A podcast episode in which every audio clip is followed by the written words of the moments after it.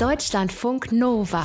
Eine Stunde Film. Kino, Serien und Fernsehen mit Tom Westerholt. Einen wunderschönen guten Tag zusammen. Kommen Sie näher, kommen Sie rein, bleiben Sie stehen. Es gibt hier was zu sehen, beziehungsweise zu hören. Also in unserem Fall hier, es gibt mit den Ohren was zu sehen. Wir haben mitten im Juni und trotzdem mal gute Filme, also Mehrzahl, neu im Kino. Also wenn es euch draußen gerade eh zu heiß wird, ähm, ist so ein klimatisiertes Kino vielleicht gerade genau das Richtige, um ein bisschen runterzukühlen. Wir hörgucken, neues Lieblingswort, wir hörgucken rein rein in Tolkien, ab Donnerstag neu im Kino. Ein Biopic-Spielfilm über den gleichnamigen Autor der Hobbit und Herr der Ringe Bücher. Spannender Mann, es geht um ihn als jungen Kerl, also wie das alles anfing mit seiner Schriftstellerei, ist ein toller Film geworden.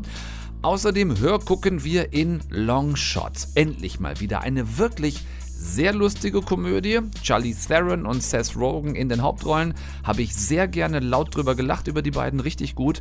Und natürlich hör gucken wir in die zweite Staffel der deutschen Netflix-Mega-Erfolgsserie Dark. Zweite Staffel ab Freitag verfügbar und Anna Wollner hatte sogar die Zeit, sich mit ein paar der Darsteller zu treffen und wird davon erzählen. Bitte was? Kann man machen, finde ich allerdings auch. Es gab schon wirklich schlechtere Dienstage. Einzige Frage jetzt noch, äh, womit fangen wir an? Ja, was machen wir jetzt äh, zuerst? Wir machen jetzt genau das, was du dir vorstellst. Und danach drehst du mich um, haust mir fest auf den Arsch und wirkst mich ein bisschen. Das ist mein bester Freund. Und er hat gerade seinen Job verloren. Okay, er ist völlig am Boden. So schlimm auch. Aber ich baue ihn wieder auf. Ich tauche komplett unter. Bis morgen. Sander. Ja. Zwei Dosen Mineralwasser mit Pampelmusengeschmack. Aha. Dazu einen ordentlichen Schuss Johnny Walker Blue und CBD-Öl. Ja, es ist gut, wenn man richtig gute Freunde hat. Das weiß auch Fred Flasky, gespielt von Seth Rogen. Auch wenn sein bester Kumpel hier gerade doch vielleicht ein kleines bisschen übertreibt. Ja gut, Flasky hat seinen Job verloren und so schön ist das jetzt nicht, aber er hat auch gut dran mitgearbeitet, ehrlich gesagt. Die Washingtoner Tageszeitung, für die er arbeitet, wurde von einem Verlag aufgekauft, den er hasst, denn da geht's ja, wer würde darauf kommen in diesen Zeiten? Da geht's um Medienmanipulation, um eingeschränkte Pressefreiheit und Zensur. Hat Flasky keinen Bock drauf und deshalb die Brocken dort hingeschmissen. Sein Kumpel hier gerade, äh, erfolgreicher Broker, hat deshalb die allerbeste Idee von allen allerbesten Ideen. Flasky muss mit ihm auf so eine Mega-Promi-Party. Nur einflussreiche Leute da, auch Medienleute, also quasi vom Alten am besten direkt in irgendeinen neuen Job. Das funktioniert nicht so ganz. Stattdessen läuft er einer alten Freundin auf der Party direkt in die Arme. Charlotte Field, sehr hot gespielt von Charlize Theron. Field hat auch, äh, wollen wir sagen, ein klein bisschen was aus ihrem Leben gemacht. Sie ist äh, aktuell US-Außenministerin. Und die Vergangenheit, aus der sich diese beiden kennen, also Flasky und Field, ist etwas, naja, ungewöhnlich vielleicht. Und war er mal Ihr Hausmeister? Nein, mein Nachbar und seine Babysitterin war ich auch. Sie haben auf ihn aufgepasst? Wow, wie die Zeit ihre Spuren hinterlässt. Die heiße, super karrieristische Außenministerin war als jugendliche Nachbarin und Babysitter vom frisch gefeuerten Chaos-Journalisten. Unterschiedlicher geht's nicht, aber da ist halt auch irgendwie diese Verbundenheit, diese Vertrautheit von früher. Und Außenministerin Field braucht ja auch gerade so dringend einen neuen Redenschreiber. Und naja, weil Flasky halt ein echt guter ist, trotz seiner etwas chaotischen, fahrigen Art, arbeiten die zwei schon bald zusammen. Also ähm, arbeiten jetzt im Sinne von, ähm, naja, arbeiten halt. Bin ich zu dominant? Nein, nein, ganz und gar nicht. Wir machen jetzt genau das, was du dir vorstellst. Und danach drehst du mich um, haust mir fest auf den Arsch und wirkst mich ein bisschen. Oh mein Gott. Die Außenministerin als quasi Bill Clinton und der Journalist als quasi Monika Lewinsky. Nur mit dem feinen, aber sehr wichtigen Unterschied, dass sich hier beide wirklich gerne mögen, dass sie sich trotz ihrer brachialen Unterschiedlichkeit in Sachen Job und Etikette auf absoluter Augenhöhe begegnen. Das ist hier in diesem Film der Schlüssel zum Erfolg. Sie ist nicht das blöde Blondchen, das auf den coolen Typ reinfällt und er ist nicht der untergebene Angestellte, der sich irgendwie im Weißen Haus hochschlafen will. Die zwei kennen sich seit ihrer Jugend und stellen fest, dass sie sich halt einfach irgendwie geil finden. Natürlich führt das ins totale Chaos, äh, weil von dieser Beziehung keiner was wissen darf. Es ist mitten im Wahlkampf und er rebelliert nach wie vor gegen diesen ätzenden Verlagsboss. Der wiederum ist blöderweise ein enger Freund des Präsidenten, also ne, schon auch eine ordentliche Trump-Schelte in diesem Film, so in Bezug auf dessen Gekungel seit Jahren mit zum Beispiel Fox News. Augenhöhe, das ist das eine, was mir sehr gut gefallen hat. Dadurch natürlich auch extreme Fallhöhe, was den Point of No Return angeht. Also schöne Klimax im Film. Und dazu fettes, fettes Lob an die zwei Hauptdarsteller. Wie geil unprätentiös sind denn bitte Charlize Theron und Seth Rogen hier? Alleine wie rotzecool die beiden ihre echt ich sag's mal vorsichtig, ihre echt teilweise doch sehr gewöhnungsbedürftigen Bett- und Sexszenen miteinander spielen. Mit so knallviel Selbstironie und Mut zur Selbstentblödung. Und das gepaart mit einem echt beeindruckenden Gag-Timing. Liegt sicher auch am Regisseur, an Jonathan Levine. Der hat nämlich unter anderem auch schon mit Seth Rogen die Komödie 50-50 gedreht. Daher kennen und mögen die sich. Und es wirkt einfach, als hätte der seinen beiden Stars hier ziemlich freie Hand gelassen. Die konnten einfach Spaß am Dreh haben. Ich hatte großen Spaß am Zugucken. Was rausgekommen ist, bleibt unterm Strich natürlich Popcorn-Kino. Aber ähm, als solches ist das hier wirklich ein echtes Feel-Good-Movie. Kann man ab Donnerstag, heißt Longshot, wirklich mal gut mitnehmen. Deutschlandfunk Nova. Eine Stunde Film. Okay, das ist jetzt vielleicht ähm, eher so für die Profis unter euch, aber trotzdem einfach mal drei Sekunden genau hinhören. Ah, irgendwer drauf gekommen? Es war schwer, ich gebe es zu. Es ist einer der sicherlich beim einen oder anderen ins Hirn eingebrannten Mystic Sounds der Serie Dark. 2017 die erste Staffel als der erste deutsche Netflix Original Serie und gleich ein sehr, sehr großer Erfolg geworden. Ein Ort, Winden, in dem mysteriöse Dinge vor sich gehen. Ein Kind verschwindet, ist verschwunden oder wird verschwinden, was ist Vergangenheit, was Gegenwart, was Zukunft. Irgendwie scheint es im Wald von Winden eine Art Zeitreisenportal zu geben. Nur leider eins, bei dem man nie selbst bestimmen kann, in welche Zeit man gelangt, wenn man hineingeht. Ins Jahr 2019, das ist das heute, ins Jahr 1986, zurück bis nach 1953 oder gar in die Zukunft 2020, in der es gerade erst eine Apokalypse gegeben zu haben scheint. Fragen über Fragen und jetzt ab Freitag ganz neu dann in Staffel 2 werden die Fragen ehrlich gesagt nicht gerade weniger. Noch immer ist unklar, was genau die Ereignisse in Winden ausgelöst hat. Vielleicht können wir sie retten. Alle.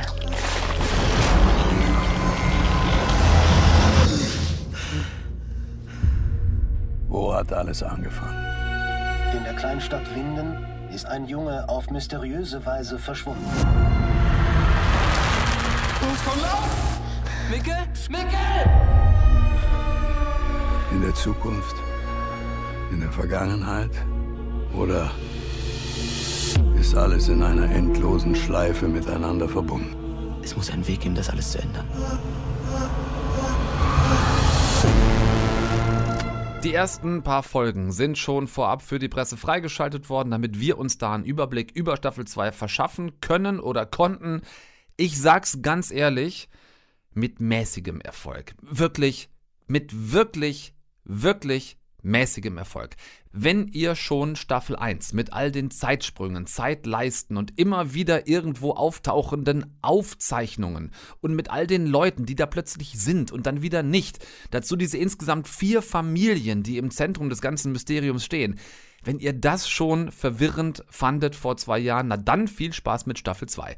Drei Folgen, also die ersten drei, habe ich gesehen und ähm, ich halte mich jetzt nicht für so irre unbegabt, was das Verstehen von geschauspielten Geschichten angeht. Hier Wahnsinn. Ich glaube, nach den ersten acht Minuten der ersten Folge habe ich das erste Mal zurückgespult und ab da dann ehrlich gesagt alle zehn Minuten wieder. Es wird wieder passieren. Tick. Es ist soweit. Tick, tack. Rolle in all dem hier ist viel größer, als du denkst. Es gibt einen Weg. Die Apokalypse muss kommen.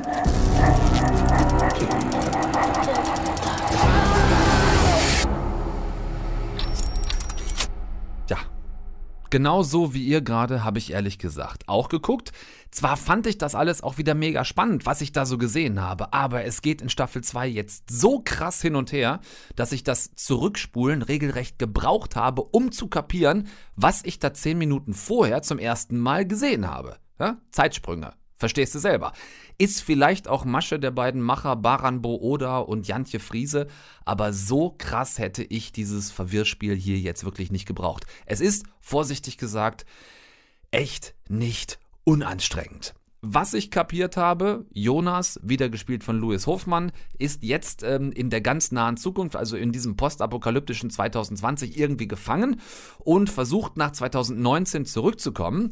Seine Freundin Martha, wieder gespielt von Lisa Vicari, versucht währenddessen mit ihren Freunden rauszukriegen, wie tief dieser immer ominöser werdende Bartosch in die ganze Nummer verwickelt ist. Und dann gibt es dann neben dem neuen 2020, äh, wo unter anderem dann auch Lea van Acken äh, eine wichtige Rolle spielt, gibt es auch noch die Zeitleiste 1921, die ich völlig verwirrend fand. Dazu ist mit einem Mal die Luft voller schwarzer Materie und unbekannter Energie und ich so, äh, hä? Ja, und weiter als bis hä bin ich ehrlich gesagt bis jetzt noch nicht gekommen. Ich werde es natürlich weiter gucken. Acht Folgen sind es insgesamt wieder, auch in der zweiten Staffel. Und ich traue Baran und Jantje wirklich so sehr zu, dass sich das alles noch mega gut zusammenfügt später, bevor es dann in die finale dritte Staffel geht. Also hoffe ich wirklich so doll. Denn wenn das hier so ein klassischer zweiter Akt ist, ne, so ein reines, verwirrendes, ellenlanges Cliffhanger-Ding zwischen Staffel 1 und Staffel 3, dann kann die Nummer auch echt nach hinten losgehen, dass zur dritten Staffel wirklich keiner mehr Bock hat, weil es einfach zu verwirrend ist. Guckt selbst, Freitag geht's los. Vielleicht kann Anna Wollner ein bisschen mehr Licht ins Dunkel bringen, also ein bisschen mehr Light ins Dark. Kommt der Lack jetzt rum. Äh, denn Anna hat ein paar der Schauspieler zur zweiten Staffel treffen können und davon erzählt sie uns gleich. Deutschlandfunk Nova. Eine Stunde Film. Eine Stunde Film hier bei Deutschlandfunk Nova. Lasst uns nicht länger drum rumsabbeln. Die liebe Anna hat sich mit Darstellern der zweiten Staffel von Dark getroffen und denen möglicherweise aus der Nase gezogen, für was für einen deftigen Brainfuck die da eigentlich unterschrieben haben. Hast du mit denen was klären können in Sachen Verständlichkeit, Anna? Ach Tom, das ist schon ein bisschen naiv, merkst du selbst, oder? Denn die Schauspieler, allen voran Mark Waschke als Noah, Lea van Acken als mysteriöses Mädchen in der Zukunft und Louis Hofmann hatten schon beim Drehbuchlesen einfach nur Fragezeichen in den Augen. Schon etwas. Also ich musste es auf jeden Fall erstmal so zweimal lesen. Also man versteht schon einiges, aber da ist ja auch vieles nicht unbedingt klar beschrieben, was dann impliziert wird, dass man das schon weiß oder äh, dass man das ähm, erahnt. Und da haben wir dann oder ich auf jeden Fall habe dann äh, sofort Rücksprache gehalten mit Jantje und Bo, äh, mit den Creatoren äh, und mir dann nochmal so ein paar Informationen eingeholt. Weil man vor allem ja auch in die zweite Staffel startet mit dem ganzen Wissen von der ersten. Und trotzdem versucht Louis Hofmann, der die Hauptfigur Jonas spielt und am meisten in der Zeit reist, einfach mal eine Zusammenfassung von Staffel 2. In Staffel 2 steckt Jonas ähm, immer noch nach einem halben Jahr in der Zukunft, in der Zukunft und versucht äh, sich einen Weg zurück in ähm, seine ehemalige Gegenwart zu bahnen die Clique rund um ähm, Martha, äh, Franziska und Magnus äh, versucht dem Ganzen auch intensiv auf die Spuren zu gehen. Und ich glaube, äh, in, in der zweiten Staffel werden generell die Figuren alle aktiver. Sie bekommen mehr Informationen mit. Denen wird plötzlich das größere Bild erklärt teilweise. Es wird sehr viel mehr geredet als in der ersten Staffel. Also in der ersten Staffel ist ist viel passiv passiert, also beziehungsweise die Figuren waren sehr passiv, es ist etwas mit denen passiert, dann mussten sie reagieren. Und jetzt kriegen sie Informationen, womit sie was anfangen können und werden eindeutig aktiver. Gleichzeitig gibt es ähm, auch einfach eine größere Emotionalität in der zweiten Staffel. Oder noch größere als schon in der ersten weil ähm, ja, den Leuten einfach nochmal Sachen revealed werden. Das sagt die Jugend über Dark. Mark Waschke hingegen, 25 Jahre älter als Hofmann und in Dark als mysteriöser Noah unterwegs, hatte beim Gucken vor allem eins, Gefühle. Das macht was mit dir. So, wenn du das guckst, ist das eine körperliche Erfahrung, die aber auch gleichzeitig äh, das Hirn die ganze Zeit massiert und herausfordert. Ich dachte am Ende der ersten Staffel, Wahnsinn, wenn Jantje und Bo das so aufgerissen haben, wie kriegen die es geregelt, diese Fäden, dieses Spinnennetz ist immer so irgendwie zusammenzuführen zu einem sinnvollen Strang, denn dass ich deutsches Erzählen so zerfleddern kann, das wusste ich vorher auch. Aber diese Mischung aus tollem Storytelling und noch philosophisch sein, Mensch, wie kriegt ihr das hin? Überraschender und angenehmerweise, so viel kann ich verraten, wird es nicht zusammengezogen und zu einem Strang und der ist schön überschaubar, sondern es geht noch weiter fetter. Nach links, rechts, nach Ost, West, nach Norden, Süden, nach unten, äh, äh, oben so, so auseinander und ähm, da ist dann noch mehr Raum so drin für alle Beteiligten. Na super, noch mehr Raum für alle Beteiligten. Dark Staffel 2 ist noch mehr Flow of Consciousness als Staffel 1 und stellt Fragen, die sich immerhin Mark Waschke schon als Kind gestellt hat. Die Grundfragen, die in der Serie behandelt werden, die beschäftigen mich, glaube ich, seit ich Teenager bin oder seit ich Kind bin. So wie diese, diese Kinderfragen, so irgendwie, gibt es mich doppelt, gibt es mich nochmal, sind meine Eltern meine Eltern? Ist das hier nicht alles für mich aufgebaut, wie in der Truman Show oder sonst was? Der Yuval Harari, der Homo Deus geschrieben hat, das ganze Zeug, der sagte mal auch in so einem Interview, wir können eben nicht 100%ig ausschließen, dass das, was wir unser Leben nennen, vielleicht die Fantasie äh, des Computerspieles im Jahre 2480 von einem New Yorker Teenager, der irgendwo im 100. Stock sitzt und so ein verrücktes Spiel spielt, wo er einen Schauspieler im Jahr des 2019 irgendwie so spielt diese Lust von der Serie, extrem in bestimmte Richtungen zu denken, die hat mich eher, äh, hat mich befreit und sowas aufgemacht. Hätten wir das also auch geklärt und hoffen einfach darauf, dass spätestens in Folge 5 der Grosche fallen wird. Oder eben auch nicht. Deutschlandfunk Nova. Eine Stunde Film. Erzähl mir eine Geschichte. Was? Die Geschichte von Tannentor. Das kann ich nicht. Warum nicht? Erzähl mir eine Geschichte. Irgendeine, gleich in welcher Sprache. Du bist kindisch. Die Legende von Tennentor. Es ist kein Name. Wie? Es ist was anderes. Tennentor ist ein Ort. Ein Ort. Ein, ein sehr alter Ort, den man nicht erreichen kann, außer über Torweg, Straße, Straße, Pfad. Ein Pfad, ja. Ein Pfad durch einen dichten, dunklen Wald. So ist das also. Und im Herzen von Tennentor, einer heiligen Stätte, bietet sich ein außergewöhnlicher Anblick dar. Fängt schon gut an, oder? Also jetzt gut im Sinne von fantastisch und fantastisch jetzt im wirklich wortursprünglichen Sinn mit viel Fantasie. Denn das war ja nun mal die Welt des großen, vielleicht allergrößten Fantasy-Autors ever, J.R.R. Tolkien. J.R.R. James Ronald Rule. Das ist der komplette Name, der sich hinter der Abkürzung JRR versteckt, damit ihr auch heute wenigstens wieder ein bisschen was gelernt habt.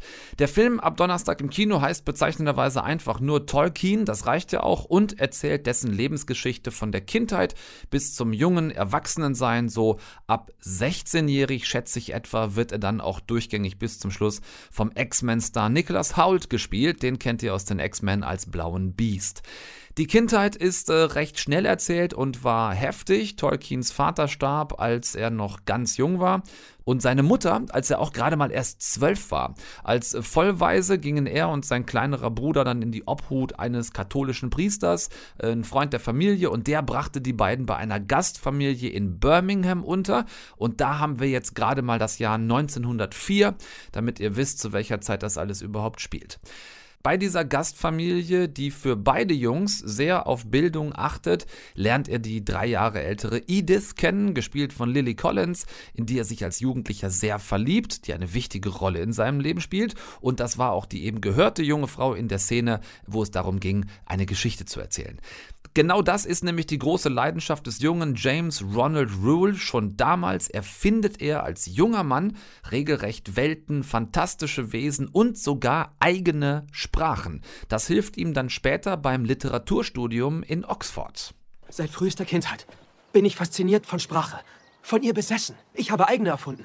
Umfassende, vollständige Sprachen. Sehen Sie, das ist, es ist alles aus meinem Brest Hut meinem Herzen. Der Schatz aus meiner Brust. Und die Zeichnungen? Ich erfand Geschichten. Legenden. Denn wozu dient Sprache doch nicht nur zum Benennen von Dingen. Sie ist das Lebensblut einer Kultur, eines Volkes. Ja, ganz richtig. Ganz richtig. Und so könnte man sagen, nehmen die Dinge ihren Lauf und wir sehen ein wunderschön ausgestattetes Biopic, äh, tolle Sets, tolle Jahrhundertwende und 1910er Jahre Kostüme. Das ist es aber eben noch nicht. Es gelingt Regisseur Dome Karokowski ein sehr viel genialerer cineastischer Kunstgriff. Wir verstehen J.R.R. Tolkien, wir verstehen, wie aus ihm wurde, was aus ihm wurde, woher all die Figuren, die Welten, äh, die er in seinen Geschichten erschaffen hat, woher die eigentlich stammen. Ich will an der Stelle nicht zu viel spoilern, ich reiße nur ein bisschen an. Ne? Tolkien hatte drei wirklich ganz enge Schulfreunde, die sich also alle vier nie im Stich gelassen haben. Einer davon war sein allerbester Freund. Wie viele Hobbits waren es nochmal im Herrn der Ringe? Tolkien verbrachte Teile seiner Kindheit in Sarhole Mill, einem Vorort von Birmingham, ganz viele grüne Wiesen und Felder, regelrechte Auenlandschaften. Wo lebten nochmal die Hobbits?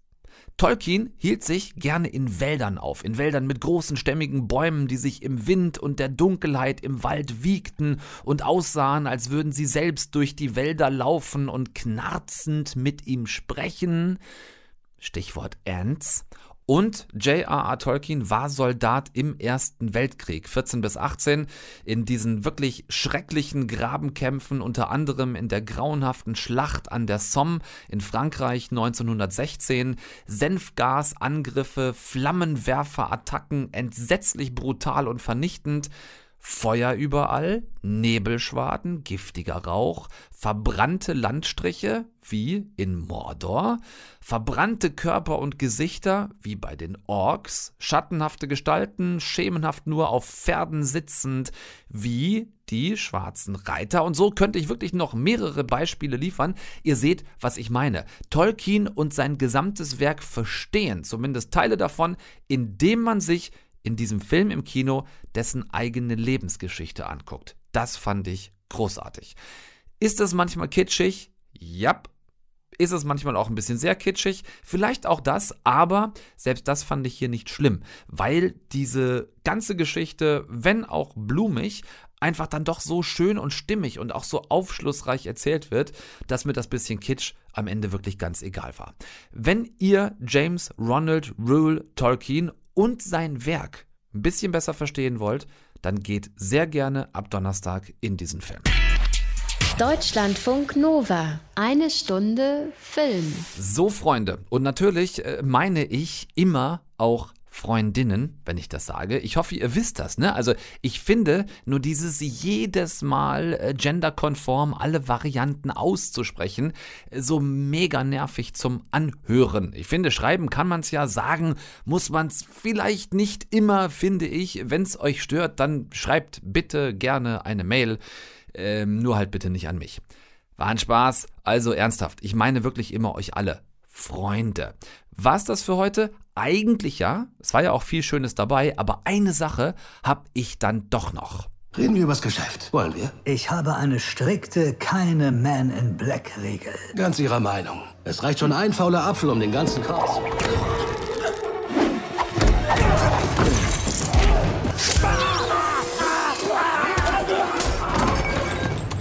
Ich bin ein MIB, du Ceruleaner Abschaum. Und zur Info, Dein kleiner Club hier ist scheiße. Wart ihr da schon drin seit letztem Dienstag im neuen vierten Man in Black Untertitel International.